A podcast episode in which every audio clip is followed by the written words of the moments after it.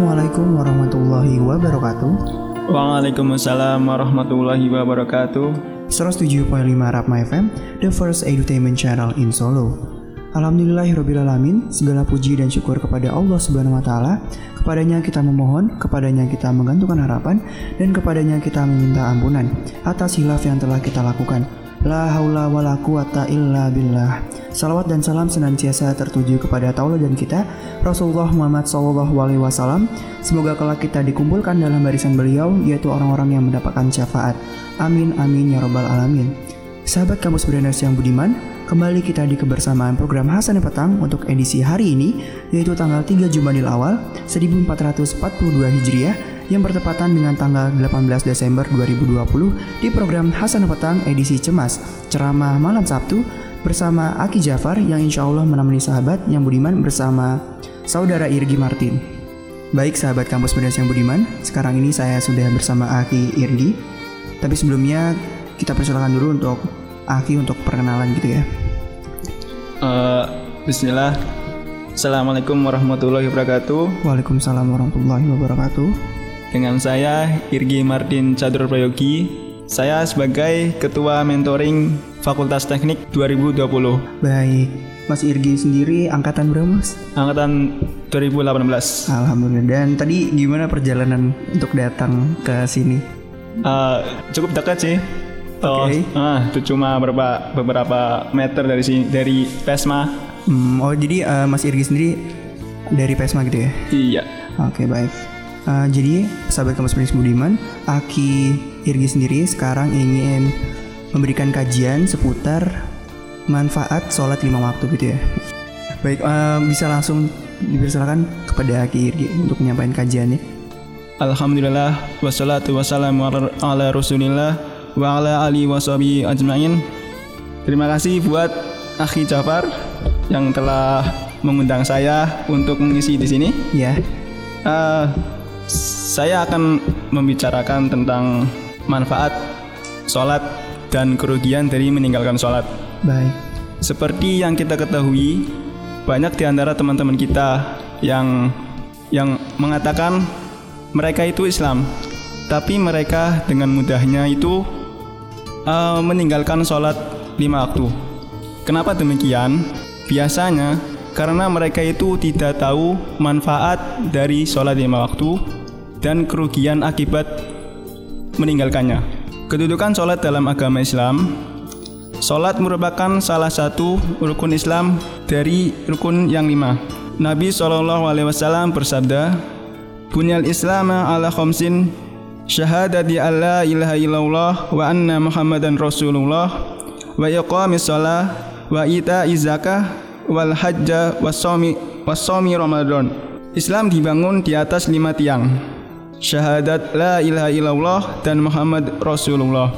Menegakkan sholat, memberikan zakat, haji, dan puasa Ramadan. Kemudian, salah satu manfaat dari mengerjakan sholat lima waktu. Nah, sekarang saya tanya sama Mas Akhi Jafar. Iya. Bagaimana menurut kamu, misal di depan rumah kita ada sungai, kemudian kita tiap hari itu di sana mandi lima kali sehari. Gimana menurutmu? Menurut uh, Aki Jafar sendiri itu seperti kayak udah kewajiban gitu ya karena mandi terus juga udah disediakan sungai jadi mau nggak mau mandi gitu. Nah, nah setelah itu mandi kita jadi bersih. Nah, itu perumpamaan sholat lima waktu yang dikerjakan tiap hari itu membersihkan dosa-dosa kecil dari kita. Nabi Muhammad SAW bersabda, dari Jabir radhiyallahu anhu dia mengatakan bahwa Rasulullah SAW bersabda, Sholat fardu yang lima waktu itu seperti sebuah sungai yang airnya mengalir melimpah di depan pintu rumah salah seorang di antara kalian. Ia mandi dari air sungai itu setiap hari lima kali sehari. Kemudian kita sebagai orang Islam kan kita sudah mengerti pasti kita akan dihisab. Kemudian amalan pertama yang kali akan kita hisab itu bukan kita yang hisab, Allah yang akan menghisab itu sholatnya. Nabi Muhammad SAW bersabda, sesungguhnya pertama kali amal hamba yang akan dihisab pada hari kiamat adalah sholatnya. Jika sholatnya baik, maka dia beruntung dan sukses. Namun jika sholatnya rusak, maka dia gagal dan rugi. Jika ada sesuatu kekurangan dari sholat wajibnya, maka Allah Subhanahu wa taala berfirman, "Perhatikan wahai para malaikat, apakah hambaku ini memiliki sholat tawatu? Apakah hambaku ini memiliki sholat tatawu atau sholat sunnah sehingga kekurangan yang ada pada sholat wajibnya bisa disempurnakan dengannya. Kemudian seluruh amalannya akan dihisap seperti itu. Jadi uh, menurut hadis ini kalau yang pertama kali kita akan dihisap itu sholatnya. Semisal sholat kita baik, pasti perkara yang lainnya akan mudah dihisap. Apabila sholatnya itu udah rusak itu, yeah. udah malas-malasan, nah ini celakalah kita. Pasti yang se sesudahnya hmm. itu jelek juga. Hmm. Kemudian setelah kita membicarakan manfaatnya dari itu kita akan membicarakan tentang kerugiannya. Sesungguhnya Allah itu setiap kali mendatangkan kewajiban atau memerintahkan kita kewajiban sesuatu, pasti Allah akan juga mendatangkan ancamannya dan ganjarannya pula. Bicarakan tentang uh, dosanya, sholat kalau ditinggalkan itu itu termasuk dosa besar. Bahkan lebih besar dari dosa zina, dosa membunuh, dosa mencuri. Bukankah kalau kita sebagai ini, misal kita udah dewasa, kita udah punya anak, iya, punya anak cewek gitu kan, misal datang pada kita itu seorang pemuda, dia itu pemabuk, apa kamu sebagai bapaknya itu menerimanya lamaran dia? Jawabannya gimana? Tidak. Misal datang juga dia pezina, kamu mau nggak?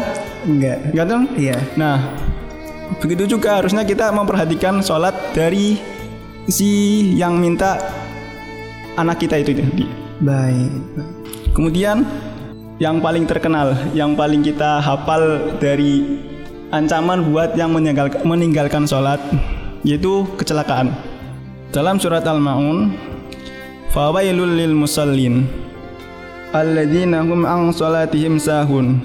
Artinya, maka celakalah bagi orang-orang yang sholat. Nah, kita perhatikan di sini, celakalah bagi orang-orang yang sholat. Yang sholat saja dikasih peringatan seperti itu. Gimana yang tidak? Nah, maksudnya siapa ini yang yang yang yang didapat ancaman seperti ini? Hmm. Alladzina hum an sahun, yaitu orang-orang yang lalai dari sholatnya orang yang suka suka orang yang suka menunda-nunda sholat, yang suka nanti-nanti, yang suka mengakhirkan sholatnya. Kemudian dia tidak perhatikan bagaimana ya sholat. Maksudnya dia uh, kurang berilmu gitu. Dia nggak belajar tata cara sholat. Dia tidak memperhatikan bacaannya. Apa dia sudah sudah beritiba kepada Rasulullah SAW atau belum? Nah, kemudian ancaman setelah itu yaitu tentang orang yang meninggalkan sholat akan masuk neraka sakor. Ini terdapat dalam surat Al-Mudathir ayat 43 sampai 48. A'udzubillahi minasyaitonir rajim. Qalu lam naku minal musallin wa lam naku nud'imul miskin wa kunna nakhudu ma'al kha'irin wa kunna nakuddubu biyaumiddin atana al-yaqin fama lahum anid anit tadkirati mu'ridin. Mereka, para penghuni neraka Sakor menjawab, kami dahulu tidak termasuk orang-orang yang mengerjakan sholat dan kami tidak pula memberi orang-orang miskin dan adalah kami membicarakan yang batil bersama dengan orang-orang yang membicarakannya dan adalah kami mendustakan hari pembalasan hingga datang kepada kami kematian. Maka tidak berguna bagi mereka syafaat dari orang-orang yang memberikan syafaat. Ini mereka menjawab dari pertanyaan dari penghuni-penghuni surga. Jadi nanti kita di akhirat itu kita bisa melihat orang-orang yang di neraka dan orang-orang yang di neraka juga bisa melihat kita yang di surga gitu.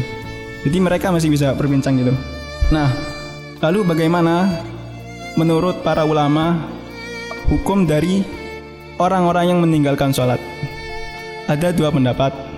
Satu, meninggalkan sholat sambil meyakini bahwa sholat itu tidak wajib, maka pelakunya kafir. Ini berdasarkan kesepakatan ulama. Maksudnya gini, orang yang meyakini bahwa tidak ada sholat, ah tidak ada yang namanya sholat, buat apa sih sholat gitu, gitu gitu, Iya. itu dia udah kafir. Kemudian meninggalkan sholat karena malas, namun dia tahu bahwa itu kewajiban buat dirinya sebagai orang muslim. Itu terdapat dua hukum. Ada ulama yang mengatakan te- te- dia tetap kafir, dan ada juga yang mengatakan dia belum kafir, dia masih beriman. Yang mengatakan bahwa dia udah kafir itu menurut kesepakatan mayoritas para sahabat. Seorang tabi'in Abdullah bin Syakik rahimahullahu taala berkata, dahulu para sahabat Nabi Shallallahu alaihi wasallam tidak memandang sesuatu di antara amalan-amalan yang meninggalkannya merupakan merupakan kekafiran selain sholat. Ini perlu diperhatikan bagi kita ya. Ada ulama yang mengatakan ini bahwa meninggalkan sholat itu merupakan kekafiran dan ada yang tidak sih. Baik, terima kasih kepada Aki Irgi tadi sudah menyampaikan sedikit kajian mengenai sholat ya. Eh, saya ingin bertanya nih Aki. Enggak. Oke, jadi gimana caranya agar kita itu muncul gitu rasa niat ingin sholat? Karena kan beberapa kali kayak mungkin lagi tidur tuh kayak, aduh, eh, lagi nggak pengen gitu atau ngantuk gitu. Cara menumbuhkan niat ingin segera sholat itu bagaimana? Nah, seperti yang kita sudah bicarakan tadi kan, kalau kita belum tahu manfaat sholat, terus kerugian meninggalkan sholat itu apa, kita jadi malas. Kita nggak ada rasa takut gitu, kita nggak punya tujuan. Allah Subhanahu Wa Taala itu ah, mengiming-iming kita mengiming-iming kita dengan balasan pahala surga kemudahan kita nanti di akhirat gitu kan. Sungguh nanti kita itu akan dihisap itu. Kita akan berhadapan dengan Rob kita. Kita akan dihisap di hadapan Rob kita. Maka kita selayaknya itu kita tahu kalau datang kewajiban untuk kita walaupun kita bermalas-malasan kalaupun kita ogah-ogahan gitu paksakan dirimu walaupun apa sih berat hati setengah hati gitu tetap dipaksakan. Emang ibadah itu emang harus awalnya itu emang harus dipaksakan. Ah, kuatkan azam azam azam kita dulu. Niat niat kita dulu. Harus kuat. Berarti eh, berawal dari paksaan mungkin nggak apa-apa gitu. ah gak apa datanglah ke Tuhanmu walaupun dalam keadaan terpaksa Dan juga mungkin uh, Aki Argi sendiri, Irgi sendiri punya pesan gitu untuk sahabat PDS yang budiman yang ada di rumah itu untuk bagaimana mungkin ya ta- eh, mungkin tadi niat udah mungkin ada pesan lain gitu mengenai sholat Hmm, ini merupakan ilmu ya.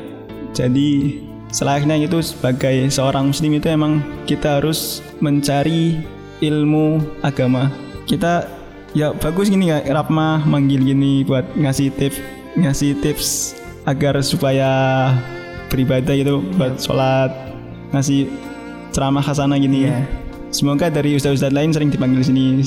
Semoga pendengar juga dapat hidayah lewat sini. amin Dan tentu saja yang paling mengharapkan hidayah itu ya saya sendiri gitu. baik terima kasih eh, untuk sama kepada Aki Irgi dan kesimpulan dari apa yang sudah disampaikan dalam kajian manfaat dan kerugian sholat tadi. Yang pertama mungkin kedudukan sholat itu ya ada di dalam rukun Islam. Jadi sudah sebagaimana sholat itu wajib untuk kita yang beragama Islam atau Muslim. Dan juga tadi manfaat sholat sendiri yaitu untuk membersihkan dosa-dosa kecil. Atau seperti yang sudah dianalogikan seperti air yang, yang mengalir di sungai. Yang bagaimana kita melakukan bersih-bersih membersihkan diri eh, lima kali sehari. Dan juga untuk kerugian ketika kita tadi meninggalkan sholat yaitu yang pertama meninggalkan sholat karena kita menganggap sholat itu tidak wajib itu hukumnya itu menjadi kafir gitu ya. Dan ada juga ketika kita tahu uh, kalau sholat itu wajib cuma tetapi kita lalai gitu juga bisa dikatakan kafir gitu ya. Oleh karena itu em, Aki Jafar dan Aki Irgi em, sangat mengharapkan untuk pendengar itu yang masih bermalas-malasan sholat atau emang niatnya belum ada itu segera dikuatkan ni- niatnya atau yang sudah disebutkan tadi oleh Aki Irgi yaitu Dengan paksaan tidak apa-apa. Demikian tadi kajian Islam mengenai manfaat dan kerugian meninggalkan sholat lima waktu. Semoga dapat bermanfaat dan menambah wawasan bagi kita semua. Dan ingat, hidup adalah belajar. Belajar bersyukur meski tak cukup, belajar ikhlas meski tak rela, belajar taat meski berat, belajar memahami meski tak sehati, dan belajar bersabar meski hati terbebani. Saatnya Aki Jafar untuk undur diri dari Hasanah Petang edisi Cemas, ceramah malam Sabtu. Jazakumullah khairan kasiran ala kulli ihtimamikum. Subhanakallahumma wa bihamdika asadu an la anta astaghfiruka wa atubu ilaik. Akhir kata terhormatlah bagi yang berprestasi dan berprestasilah dengan tetap menjaga kehormatan. Bilahi taufik wal hidayah. Wassalamualaikum warahmatullahi wabarakatuh.